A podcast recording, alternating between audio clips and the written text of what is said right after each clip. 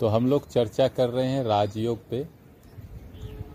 और राजयोग में अष्टांग मार्ग की चर्चा की गई है। एट लिम्स ऑफ़ योगा और योग सूत्र का यह बहुत ही प्रमुख अध्याय है। आठ चरण में, आठ स्टेप्स में, आठ सीढ़ियों से गुजर के ही हम समाधि को और समाधि के आनंद को आत्म साक्षात्कार को, योग को अनुभव कर पाते हैं। प्रथम दो सीढ़ियाँ जिसको यम कहते हैं और नियम कहते हैं, कल हमने आपको बताया। तीसरा सीढ़ी को आसन कहते हैं, यह द्वितीय अध्याय के छियालीसवें श्लोक में है। और यहाँ महर्षि पतंजलि कहते हैं, आसन क्या है? स्थिरम सुखम आसनम। आसन तो हम समझते हैं जिसमें जितना पसीना आ जाए। लेकिन यहाँ महर्षि बता रहे हैं आसन वह है जिसमें आप स्थिर हो जाएँ, शांत हो जाएँ, शरीर मौन हो जाए मूर्तिवत हो जाए और ना सिर्फ़ शांत हो जाए आप सुख का भी अनुभव करें। Two points the comfortable and stillness सुख भी हो और स्थिर भी हो। आप अभी बैठे हैं यदि इस आसन में आप सुखपूर्वक हैं और आप स्थिर हैं तो आप आसन में हैं। लेकिन आप स्थिर नहीं हैं, शांत नहीं हैं, हिल रहे हैं, डोल रहे हैं, पैर हिल रहा है, मन भी हिल रहा है, और भीतर बेचैनी है रेस्टलेसनेस है, तनाव है तो वह आसन नहीं है। जितने भी हम आसन करते हैं, सारे आसन का लाभ क्या है? कि आप शांत हो जाएँ, आपका शरीर शांत हो जाए और आप अपने शरीर के साथ एक दिन सुखपूर्वक और स्थिरता पूर्वक बैठ सकें। We are not able to live with our body we are constantly feeling restlessness inside the body we want to jump और वी वॉन्ट टू रन और वी वॉन्ट टू टॉक और वी वॉन्ट टू वॉक क्यों ऐसा होता है? क्योंकि मन की अवस्था शरीर का अवस्था दोनों डावाडोल है और प्राण की अभी अवस्था डावाडोल है। हिल रही है, बराबर हिल रही है। जैसे पेंडुलम घड़ी होता है left to right left to right आप देखना कुछ लोगों को। वो खा भी रहे हैं और पैर भी हिल रहा है। अरे खाना दांत से, पैर क्यों हिल रहा है? वो पैर से भी खा रहे हैं। फ़ोन पे बात कर रहे हैं, दोनों पैर हिल रहा है। कुछ भी कर रहे हैं, पैर भी हिल रहा है, हाथ भी हिल रहा है। मतलब क्या है? एक कांस्टेंट बेचैनी चल रही है भीतर। उनको पता नहीं है। लेकिन एक भूकंप, एक ज्वार भाटा भीतर चल रहा है। आसन के अभ्यास से आप में स्थिरता आती है। आसन के अभ्यास से आप अपने शरीर में सुखपूर्वक रहना सीख जाते हैं। जब आप अपने शरीर में सुखपूर्वक स्थिरता पूर्वक रहना सीख जाते हैं और जिस आसन में सीख जाते हैं, वह आपका आसन है। किसी का सिद्धासन हो सकता है, किसी का पद्मासन हो सकता है, किसी का सुखासन हो सकता है, किसी का वज्रासन हो सकता है, सबका अलग अलग भी हो सकता है। लेकिन कोई रिलैक्स बात somebody is talking over phone in a relaxed way also they do something right just casually but is it also because of that yes most of the time all kinds of physical restlessness indicates in the shaking of body i also talk in the previous lecture unsteadiness in the body ang मेजकत्व I told you ना तो वह define करता है कि आपके चित्त में है चित्त में विक्षेप के कारण ही शरीर हिलता रहता है।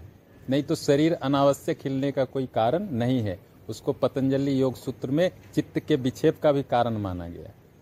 जब तक यह विक्षेप है, तब तक आसन सिद्ध नहीं होगा। हो सकता है आप फ़ोटो खिंचाने के लिए आसन में ऐसे लगे रहें, लेकिन भीतर तनाव बना रहेगा। हो सकता है कि आप परीक्षा देने के लिए बैठे रहें, लेकिन भीतर तनाव बना रहता है।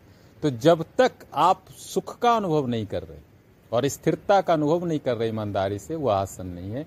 सारे अभ्यास आपको उस दिशा में ले जाते हैं। फिर श्लोक सैतालीस में बताते हैं, प्रयत्न शैथिल्यानंत समाप्तिभ्याम। और आसन क्या है? प्रयत्न शैथिल्य। आसन वह है जिसमें आपको इफर्ट ज़्यादा नहीं करना पड़े। प्रयत्न शैथिल्य। प्रयत्न मीन्स इफर्ट शैथिल्य मीन्स रिलैक्सेशन, जिसमें इफर्टलेस आसन हो जाए आपका, बिना प्रयास का, ज़्यादा कोशिश, ज़्यादा रस्सा कस्सी ज़्यादा ज़ोर ज़बरदस्ती, ज़्यादा इधर उधर ना करना पड़े। बिना प्रयास के, बिना ज़ोर ज़बरदस्ती के, बिना संघर्ष के, कि तुम ये पकड़ो और तुम ये पकड़ो, तब लगाएँगे आसन। तो भाई, हो गया तुम्हारा आसन।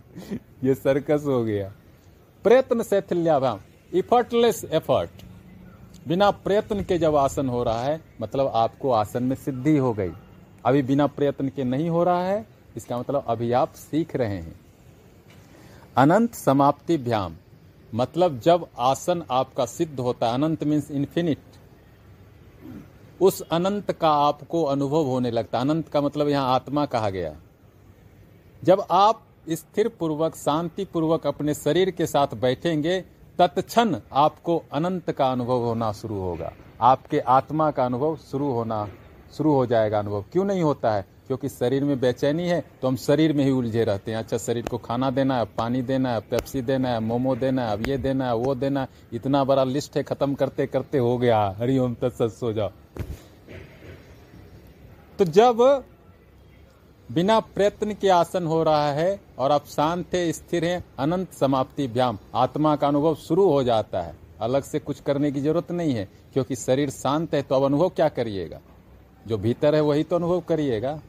भीतर तो आपकी आत्मा ही है, उसी से तो ज़िंदा है। तो अनंत समाप्ति व्यायाम मतलब अनंत का अनुभव होता है। अड़तालीस में कहते हैं, ततो द्वंदान भी घाता। आपको सर्दी लगती है, द्वंद मीन्स ऑपोजिट फोर्सेस आपको गर्मी लगती है, आपको प्रेम आता है, फिर वह प्रेम घृणा हो जाता है, कोई अपमान कर देता है, कोई सम्मान कर देता है तो जो भी द्वंद हमारे जीवन में हैं, हमको बड़े प्रभावित करते हैं और हम हिल जाते हैं। है ना? ततो द्वंदान भी गाता मतलब जब आप आसन में स्थिर हो जाएँगे, द्वंद भी आपको तंग नहीं करेंगे। एक बार आप आसन में स्थिर रहने लगे, न सर्दी सताएगी न गर्मी सताएगी, आप बोलते हैं ना, अरे भाई, वो आदमी, वो गुफा में, सर्दी में कैसे बैठा? ऐसे ही बैठा है, जैसे उसका आसन सिद्ध हो गया, अब उसको द्वंद उसके शरीर पे नहीं सताएँगे। कोई इंसल्ट भी कर देगा, वो बैठा रहेगा। कोई प्रेज भी कर देगा, वो बैठा रहेगा। है ना? क्योंकि अब द्वंद से वो परे हो गया। द्वंद तभी तक है, जब तक आपके शरीर में बहुत सारी बेचैनी है। शरीर शांत हो जाता है। आप भी कभी देखना, आप बहुत शांत बैठे हो। बहुत शांत बैठे हो तो कोई आपको कुछ बोल भी देगा ना तो आपको लगेगा ठीक है, चलेगा। नहीं यू टेक रिलैक्सेशन कोई बात नहीं अच्छा बोल दिया अपना आदमी है, कोई बात नहीं। और आप यदि बेचैन हो तो कोई आपको अच्छा भी बात बोल दे तो आप तो बोलो, क्यों बोल दिया मेरे को? वो द्वंद आपको सताने लगता है।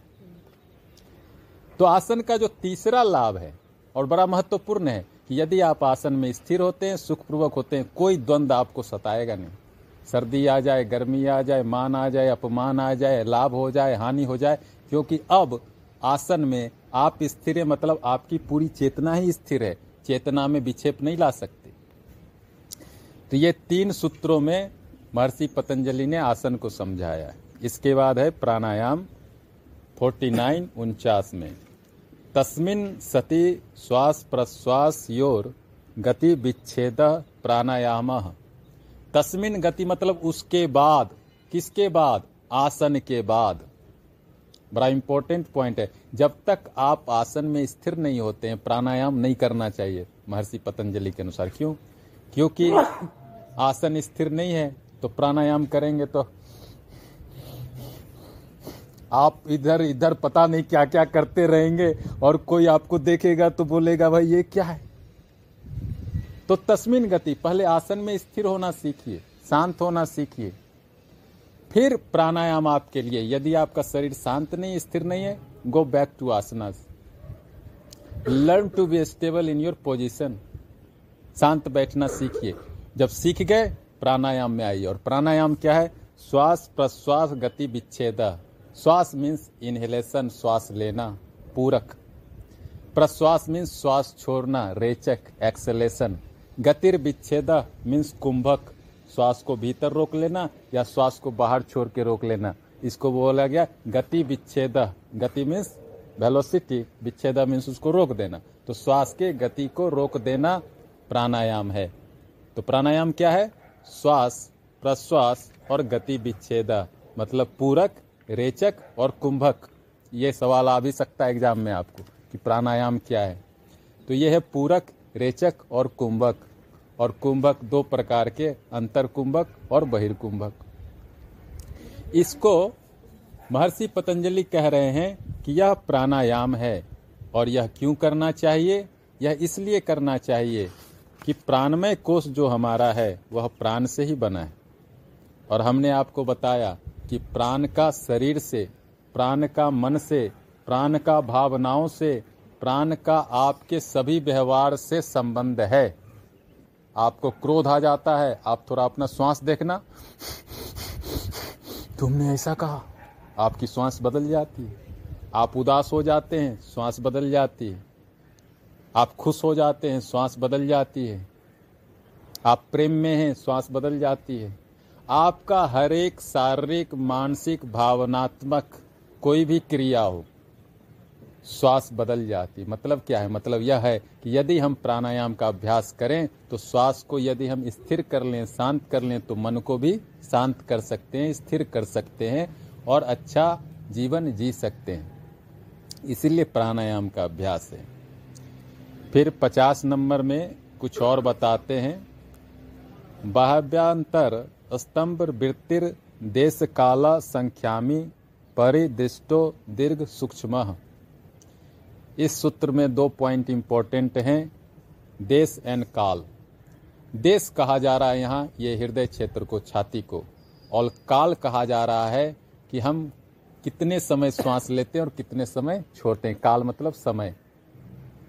प्राणायाम का अभ्यास अपने श्वसन क्षमता के अनुसार करना चाहिए। देश मतलब आपका जगह जहाँ से श्वास लेते हैं। तो आपका जो रेस्पायरेटरी सिस्टम का श्वसन तंत्र का जो क्षमता है, उसके हिसाब से श्वास लेना चाहिए, छोड़ना चाहिए। और जो काल है, वह इतना होना चाहिए जितना आपकी क्षमता है श्वास लेने की, श्वास रोकने की। ये नहीं कि अच्छा उसने तो कुंभक 10 सेकंड लगा दिया तो मैं 20 सेकंड लगाऊँगी। अब 20 सेकंड लगा लिया, पता हुआ आपको खांसी हो रहा है। भाई, वो बात नहीं है। आपका जो क्षमता है, उसके हिसाब से प्राणायाम करना है। वो यहाँ महर्षि पतंजलि बता रहे हैं। और इसका ख्याल रखना चाहिए साधक को। नेक्स्ट जो प्राणायाम का सूत्र है 51 वन बाहाभ्यंतर विषया छेपी चतुर्थ। चतुर्थ मीन्स चौथे टाइप का प्राणायाम। इसमें क्या होता है, जैसे आप प्राणायाम करेंगे करेंगे ना तो अचानक से एक लंबे स्टेज में आपका कुंभक बहुत लंबा हो जाएगा अचानक आपको कुंभक लग जाएगा। श्वास या तो बाहर रुक जाएगी या भीतर रुक जाएगी। उस समय क्या होगा, आपका चित्त पूरी तरह से संसार के विषय वस्तु से अलग हो जाता है। आप बिल्कुल अलग हो जाते हैं, स्वयं में स्थित हो जाते हैं। One of the reason to be association with the world is your breath we are sitting here we are connecting each other with the breath तो बाह्य जगत से जो हमारी आसक्ति है, हमारा मोह है, ममता है, उसका एक कारण हमारी श्वास होती है, प्राण होता है। तो जब उस कुंभक में, चतुर्थ कुंभक में, उसको केवल कुंभक भी कहते हैं, उसमें श्वास रुक जाती है तो आप पूरी तरह से बाह्य जगत से अलग हो जाते हैं तो आप समाधि में चले जाते हैं। तो इस सूत्र में चतुर्थ कुंभक की बात हो रही है the retention of breath which comes automatically naturally spontaneously यह अभ्यास से होगा। जब आप प्राणायाम का अभ्यास करेंगे करेंगे करेंगे, एक दिन ऐसा होगा, कुंभक ऑटोमेटिक लग जाएगा। आपको लगाने की ज़रूरत नहीं है। दैट विल कम नेचुरली प्राकृतिक रूप से आपको लगता है। तो ये था प्राणायाम के बारे में जो महर्षि पतंजलि ने बताया। अब हम लोग अगले स्टेज में चलेंगे प्रत्याहार।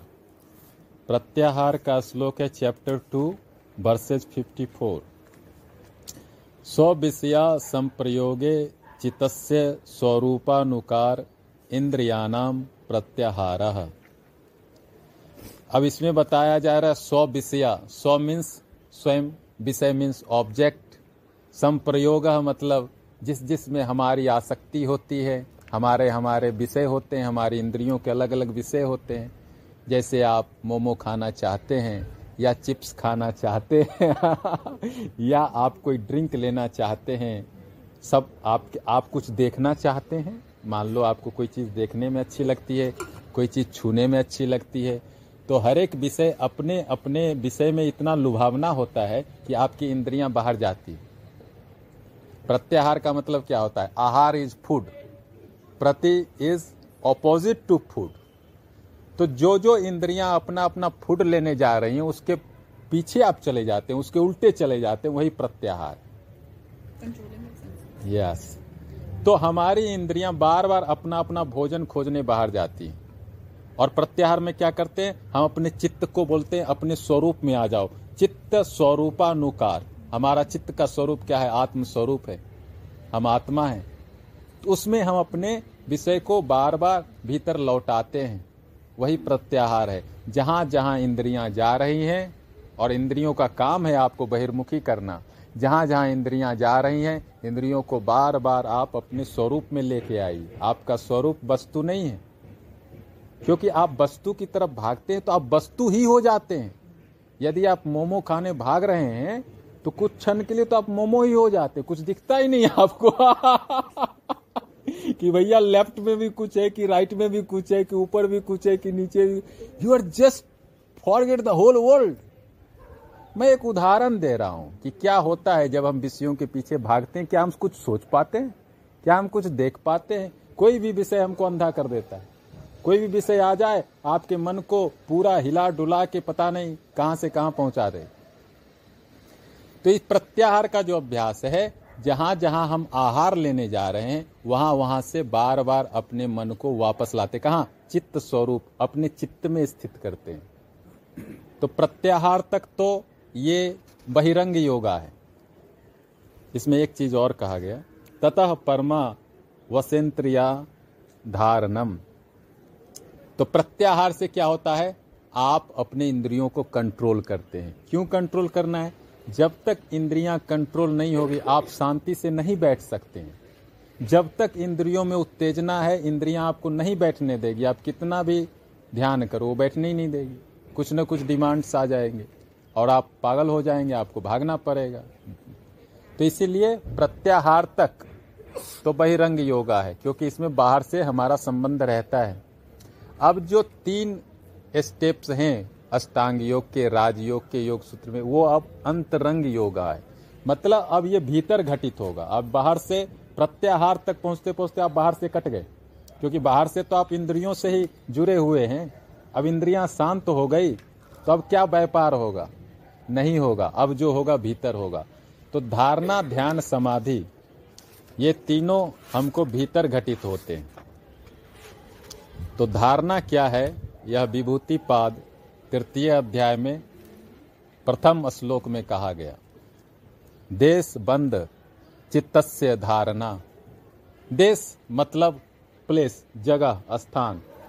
बंद मतलब बांधना टाइट कर देना, रस्सी से। चित्त से चित्त मतलब मन को। वही धारणा है। मन को एक स्थान में जाके बाँध दो। वह धारणा है। वह आपका मंत्र हो सकता है, आपके गुरु हो सकते हैं आपका ईश्वर हो सकता है। गीता, रामायण, बाइबल जंदावस्था गुरु ग्रंथ साहिब, कुछ भी हो सकता है। जहाँ भी सात्विक चीज़ में बांधना चाहिए। ये नहीं कि जाके आप चॉकलेट में बाँध दिए कि हम सुबह से शाम तक चॉकलेट ही खाएँगे। अब ये थोड़ा उल्टा हो गया। हाँ स्वामी जी, हम चुन लिए कहाँ बांधना है। अच्छा चुन लिए, बड़ा होशियार हो। स्वामी जी, हम तो मोमो खाएँगे सुबह से शाम तक। ये थोड़ा जब हम बांधना है, मन को अच्छे में बांधना है, ईश्वर में बांधना है, मंत्र में बांधना है, ये नहीं कहीं बाँध दिए। घोड़ा है क्या? कहीं भी बाँध दिए। आदमी है ना, अच्छी जगह बांधना है मन को। तो इसीलिए कहा हम लोग योग में कहते हैं, मंत्र में बांधो, गुरु में बांधो, ईश्वर में बांधो, शास्त्र में बांधो, अच्छी चीज़ में बांधो, ताकि मन अच्छा होगा। हम लोग भी बांधते हैं। We are also wise people we are constantly trying to bind our mind somewhere, but we are choosing the wrong place. That is all we have difficulties in our life. धारणा तो करते हैं, गलत धारणा कर लेते हैं। गलत गलत जगह पे जाके माइंड को बाँध देते हैं। अब गलत जगह बांधोगे तो माइंड तो लड़ेगा ही आपसे। फाइट तो करेगा ये स्ट्रेस देगा ही आपको। तो देश बंद चित्त से धारणा, अपने मन को एक काल, एक जगह पे बांधना है। वह योग के अनुसार जो चुने हुए चीज़ उसमें ही बांधना है, जो योगियों ने चुना है, वहीं बांधना है। अपने मन से कहीं नहीं बाँध देना। नहीं तो गड़बड़ हो जाएगा। और यह सबका, जैसे हम लोग मोबाइल पे धारणा करते रहते हैं, हम लोग एक तरह से मन को वहाँ बांधते रहते हैं, लेकिन कई बार क्या होता है? फ्रस्ट्रेशन हो जाता है है ना? दिक्कत हो जाती है, मन चंचल हो जाता है है ना? तो इसलिए धारणा के लिए आप, उससे अच्छा है कि आप भगवान का फ़ोटो रख लें, अपने गुरु का फ़ोटो रख लें, अपने घर में भगवान का फ़ोटो रख लें, उस पर बार बार धारणा करें। दस बार ही करके देखें भर दिन में, आपका मन अच्छा होगा। तो धारणा इसी को कहते हैं concentration on a certain object और मंत्रा और थॉट और फिलोसफी और ए गुरु और ए गॉड किसी पे भी कंसंट्रेट करना, इससे आपके मन की क्षमता भी बहुत बढ़ जाती है। आपका मेमोरी आपका इंटेलिजेंस आपके सारे कंफ्यूजन दूर हो जाते हैं धारणा से। आपके जीवन में, हमारे जीवन में जो मोस्टली कंफ्यूजन होते हैं कंसंट्रेशन के अभाव में होते हैं, हमारा मन किसी भी जगह बंधता ही नहीं। और एक बार बांधना सीख जाएँगे तो मन की शक्ति बहुत बढ़ जाती है, बहुत ज़्यादा बढ़ जाती है। स्वामी जी जब जैसे मेडिटेशन में कई एक बार एक फॉर्म होता है जिसमें आँख बंद करके बस बैठ जाते हैं बट किसी चीज़ पे कंसंट्रेट नहीं करते सिर्फ़ ऑब्ज़र्व करते हैं। उस क्या वो धारणा में आती है? यस उसमें किस चीज़ पे है हाँ जैसे कि कुछ ध्यान है जिसमें हम सिर्फ़ बैठे हैं शांत बैठे हैं अभी वो हम प्रत्याहार कर रहे हैं। We are just taking our senses back inside अभी तो चुपचाप बैठे हैं बैठे हैं बैठे हैं तो कुछ तो हो रहा है। क्या हो रहा है मालूम है? सेंसेस जो बाहर जा रहे हैं, वो जाना बंद कर देते हैं। You are taking the first step relaxation वो प्रत्याहार हो रहा है। जैसे प्रत्याहार होगा, आपके अंदर बहुत शक्ति पैदा होगी प्रत्याहार से। वह शक्ति आपको फोर्स करेगी कि now you concentrate on something else you understand what I mean now the first step is just learn to live with your self by the controlling and disciplining your senses. That is practice. You are sitting silently, doing nothing. Actually, you are doing. You are doing what? That you are not allowing your senses to go out. और एक बार आपकी इंद्रियाँ कहीं नहीं जा रही हैं तो आपके भीतर एक ऊर्जा पैदा होगा वह ऊर्जा अब आपको बोलेगा कि नाव हमको कुछ चाहिए कंसंट्रेट करने के लिए वह बोलेगा आपको तो फिर आप खोज शुरू करेंगे दूसरी यात्रा प्रत्याहार आप कर रहे हैं इसके बाद यात्रा शुरू होगी आपको कुछ चाहिए जो भी व्यक्ति गुरु बनाते हैं ईश्वर खोजते हैं शास्त्र पढ़ते हैं वो पहले प्रत्याहार करते हैं तभी वो खोजते हैं। नहीं तो खोज ही नहीं सकते कुछ। तो पहला स्टेज है उसके बाद ऑटोमेटिक मन बोलेगा अब हमको कुछ चाहिए करने के लिए। तो शुरू हो जाएगा। ये हम लोगों को कभी कभी जब ध्यान में ऐसा होता है कि कभी कभी कुछ समय के लिए हम आउट ऑफ़ मतलब कुछ याद नहीं रहता। इज़ इट धारणा और ध्यान कुछ याद नहीं रहता। मतलब हाँ। हम एक दो मिनट या कुछ से ज़्यादा भी कि जस्ट टाइम कैसे बीत गया पता नहीं चला, उससे पिछले वाला और बाद वाला का पता है। तो इज़ इट धारणा और ध्यान? हाँ जब आपका कंससनेस चेतना लुप्त हो जाती है तो ये बिगिनर्स के लिए ठीक नहीं है। आपको माला रखना चाहिए और कोई मंत्र का जप करते रहना चाहिए, है ना? क्योंकि चेतना जब शुरू में हम शारीरिक चेतना से, मानसिक चेतना मानसिक चेतना से, दिव्य चेतना में जाते हैं तो कभी कभी हमको पता नहीं लगता हम हैं कि नहीं है। है ना? तो वो ठीक नहीं है शुरुआत में। शुरुआत में आप माला रखिए मंत्र करिए ताकि आपको पता रहे कि आप क्या कर रहे हैं। माला भी रख के मैं करती हूँ मुझे लगता है मैं तो सो रही हूँ। हाँ तो आप तो जब माला रख के कर रहे हैं और आपको लगता है आप खो गए हैं हाँ तो हाँ तो आप मंत्र को ज़ोर से बोलिए। है ना? आपको जानना चाहिए शुरुआत में कि आपकी यात्रा कैसे हो रही है। है ना? शुरुआत में। एक समय के बाद जब आपका पूरा वैराग्य हो जाता है और आपको लगता है पूरी तरह से आत्मा में स्थित हैं, उसके बाद आप ईश्वर में खो भी जाते हैं तो चलेगा। लेकिन जब तक आपको लग रहा है कि संसार भी चल रहा है, काम भी करना है, सब कुछ है तो आपको स्वयं को माला से और मंत्र से अवेयर रखना है, खो नहीं जाना है। है ना? ऐसा हुआ था, एक महात्मा जी थे, गंगा जी किनारे ध्यान करते थे पूरी पूरी रात खो जाते थे। गुरुजी के पास बोले बोले, गुरुजी, अरे बड़ा मज़ा आ रहा है। रात भर ऐसे बीत जाता है, हम तो गंगा किनारे कुछ पता ही नहीं चलता है। गुरु तो गुरु, बोला, गधा, इधर आओ। ऐसे में तुम खो जाओगे, यहाँ अनंत है, फिर वापस ही नहीं आओगे।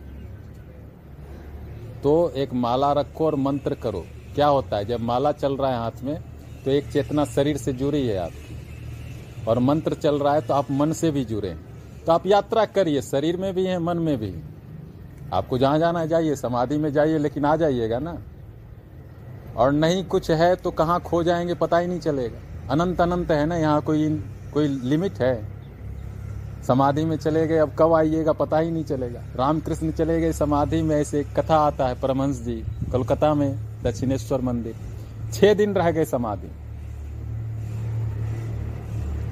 तो जब आप संसार में जी रहे, काम कर रहे, ड्यूटी कर रहे, परिवार चल रहे, वैसे लोग को माला और मंत्र रखना ठीक है, क्योंकि आपको खोना ठीक नहीं है। हाँ आप संन्यास ले लें, फिर आप खो जाए, हमको भी कोई मतलब नहीं। जो लोग संन्यास ले लिए भाई, खो जाइए, हमको क्या मतलब है? संन्यास तो लिया, इसलिए जाता है, खो जाओ। लेकिन जब तक आप काम कर रहे हैं ऐसा अनुभव होता है तो you should have mala and mantra you should not lost your self हैं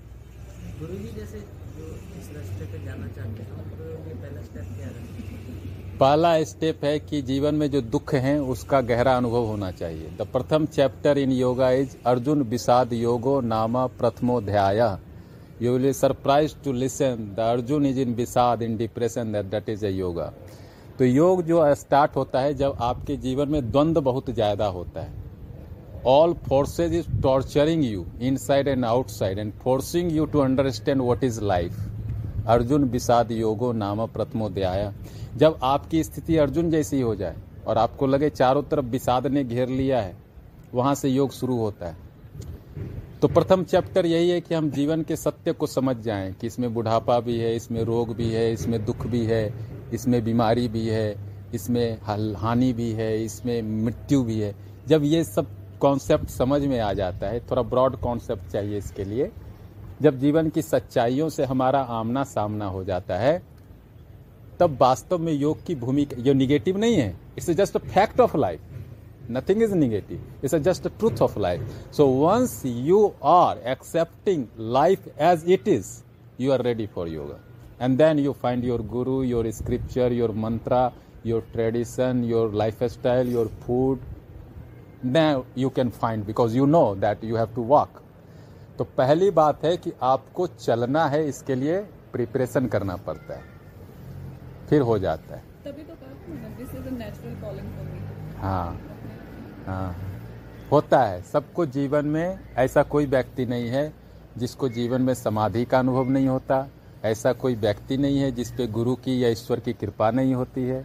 ऐसा कोई व्यक्ति नहीं है जिसको परमात्मा, गुरु इशारा नहीं करता है। सबको एक बार, दो बार, दस बार ईश्वर इशारा करता है, बेटा, इधर भी थोड़ा चल लो अच्छा रहेगा। हम नहीं चलते, हम लोग थोड़ा इडियट आदमी है। वो अलग बात है। लेकिन ऐसा कोई व्यक्ति नहीं है जिसको उसकी आत्मा नहीं कहती है। कि बेटा, उठ जाओ, सुबह हो गया है, नहा लो, थोड़ा ध्यान कर लो। सबकी आत्मा कहती है, हम मानते नहीं, हम लोग थोड़े जिद्दी हैं, वो अलग बात है है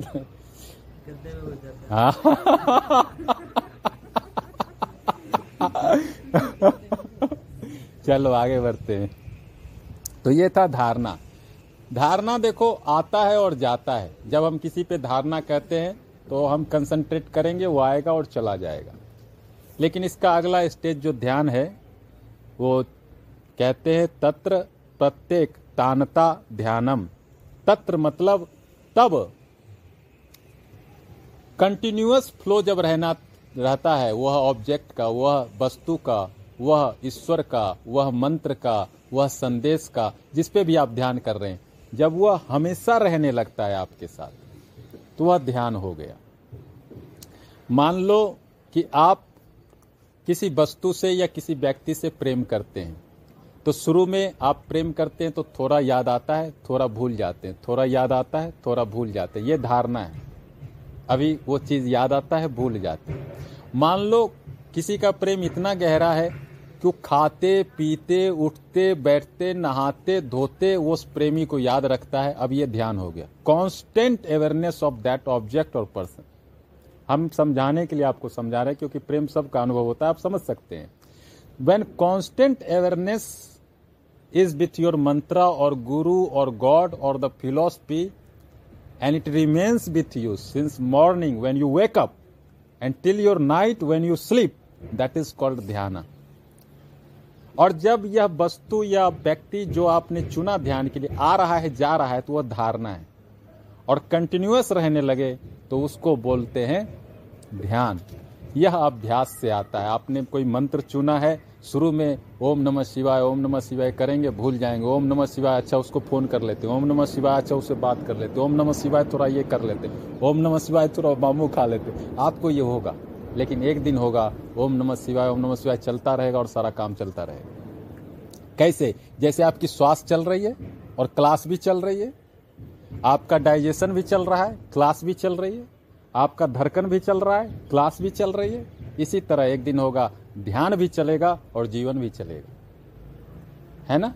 ऐसा संभव है, वह अभ्यास से आता है। फिर इसके बाद आता है समाधि। अगले श्लोक में तीन नंबर तदे वार्थ मात्र निर्भासम स्वरूप शून्यमीव समाधि। अब समाधि का मतलब है कि जब हम धारणा शुरू करते हैं तो किसी चीज़ पे धारणा शुरू करते हैं। कोई वस्तु है, मान लो उस पर हम धारणा शुरू कर, ये मैं हूँ, धारणा कर रहा हूँ। फिर उसके बाद क्या होता है? धारणा करते करते यह वस्तु मेरे बहुत करीब आ जाता है और याद रहने लगता है। यह ध्यान हो गया। एक दिन यह होगा कि हम इस वस्तु से एक हो जाएँगे, ये समाधि हो गया। हम मंत्र ही हो जाएँगे। हम गुरु के गुणों से युक्त हो जाएँगे। हम गुरु की ही बात करने लगेंगे। ईश्वर का ध्यान कर रहे हैं तो बस राममय ही हो जाएँगे और कृष्णमय और जैसे मीरा हो गई, कृष्णमय। सुबह शाम कृष्ण कृष्ण ही रहने लगा। तो जब हम बिल्कुल विलीन हो जाते हैं, जिस पे हम ध्यान कर रहे हैं, उसको कहते हैं समाधि। इसलिए बोलते हैं हम ब्रह्मास्मि मैं ब्रह्म। हूँ मतलब क्या है? कि आप ध्यान करते करते उस अवस्था में आ जाते हैं कि जिस पे ध्यान कर रहे थे वही हो जाते हैं। शिवो हम, मैं शिव हूँ। ये कहाँ से आ गया? यहीं से आ गया। शिव पे ध्यान करते करते व्यक्ति को यह शरीर नहीं बदलेगा चेतना बदल जाएगी। चेतना में ऐसा अनुभव होने लगेगा कि अच्छा मैं तो बिल्कुल शुद्ध हूँ बुद्ध हूँ ब्रह्म हूँ ऐसा आपको अनुभव होने लगता है। तो समाधि में आप नहीं होते हैं समाधि में जिस पे आपने ध्यान किया था वह होता है। इसीलिए चॉकलेट को नहीं करना चाहिए। हाँ हाँ ये बहुत इंपॉर्टेंट पॉइंट इसने कहा। कि किसी भी जब हम धारणा के लिए विषय चुनते हैं, शुरू में थोड़ा भटकाव ठीक है, लेकिन बाद में आपको एक चीज़ पे चुन के बिल्कुल स्थिर हो जाना चाहिए। शुरू में हो सकता है आप ये चुने, वो चुने वो चुने, लेकिन गुरु से या बुद्धि से एक बार अच्छा चीज़ चुन के स्टिल हो जाना चाहिए, चेंज नहीं करना चाहिए, क्योंकि वह चीज़ आपके पूरे जीवन को बदलता है। नेक्स्ट है त्रय मेक त्र संयम। और मान लो कभी ऐसा भी होगा कि धारणा, ध्यान, समाधि एक ही बार हो जाएगा। ऐसा भी होता है। आप अचानक से बैठे हैं, अचानक से किसी का ध्यान किया तो बिल्कुल उसके गुण, अवगुण सब आपको स्मरण हो जाएँगे। बिल्कुल आप उसमें लीन हो जाएँगे। कभी कभी ऐसा भी होता है। उसको संयम कहा गया है। ऐसा आपका भी अनुभव होगा, कभी आपको जिससे प्यार है, माता या पिता, जिससे भी, उसको, उस पर आप धारणा करेंगे तो वो सुखी हैं कि दुखी हैं, सब आपको अनुभव हो जाएगा। आप कैसे अनुभव हो गए? आप एक हो गए उसके साथ, ना? एक हो गए उस समय। तो ये संयम जो होता है, संयम में धारणा, ध्यान, समाधि एक साथ घटित होता है। तो यह भी समाधि का एक पार्ट है। तो ये था आपका चैप्टर, अष्टांग योगा। आपको